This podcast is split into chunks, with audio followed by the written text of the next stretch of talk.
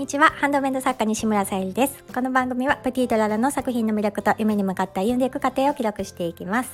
今日はですねちょっとやるべきこともねたくさんあるんですけどちょっと最近ちょっと体がだるくて これはあの病気とかねそういったのじゃなくってもう運動不足だなと思いまして、まあ、昨日の朝もねあのちょっと近所散歩はしたんですけども今日はちょっとねジムの方に行ってこようと思ってもうあえてねあの時間を、うん、削ってというかまあそちらの方がね今大事かなと。まずは体かなと思ったので動いてきました。今日またね気温が一気に上がって夏日みたいになりましたので皆さんもねどうかちょっと体調の方もねお気をつけください、はい、今日のテーマがスタイフからの出会い。クラウドファンティングっていうことで、えー、以前にもね昨年夏ぐらいにも配信させてもらった内容とつな、がっている配信になるんですけども今ねちょっとあのスタイフの方はされていないえー、心に灯す光と色彩のパレットということであのフォトアートをねあの作られているプリちゃんというね方が、えー、クラウドファンディング200万円だったかな達成されました。本当におめでとうございます。私はねその達成時にあのインスタライブに同席はできなかったんですけどもその後のね今も残っているアーカイブの方であの拝見させてもらっていました。もう本当、うん、200万円に達成するのはもう締め切りギリギリの状態で達成されていましてでもそのねアーカイブずっと何時間もされているのを見ているともう全くねあのもちろんね不安もあっただろうけども絶対ねあの達成するっていう思いの強さを感じましてうんすごいなって思いました。昨年ねあのスタイフさんのおかげでそのプリちゃんとね実際あの三重県の方でねお会いすることができましてその際はあのプリちゃん日本全国ね一周を試みてあの実行されてもうね達成されているんですけども、はい、三重県でお会いすることができましてその際にあの話して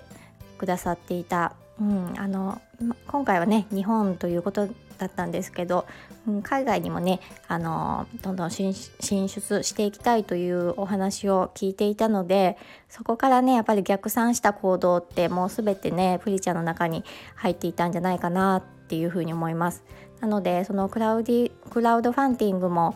もうね前々から決めていてその日本全国回ることでねファンをね結構作られていたんじゃないかなっていうふうに思います。当にあの第三者から見るとシンデレラストーリーかのようにねあの出来上がったストーリーに見えますけどやっぱりその裏側でのねあの苦悩とかもあの私も少しばかりですけどお聞きしたりとかしてますし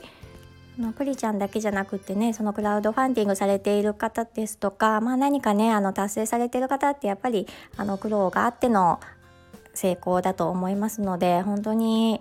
うん、素晴らしく、うん、あの携われたことに本当に感謝しています。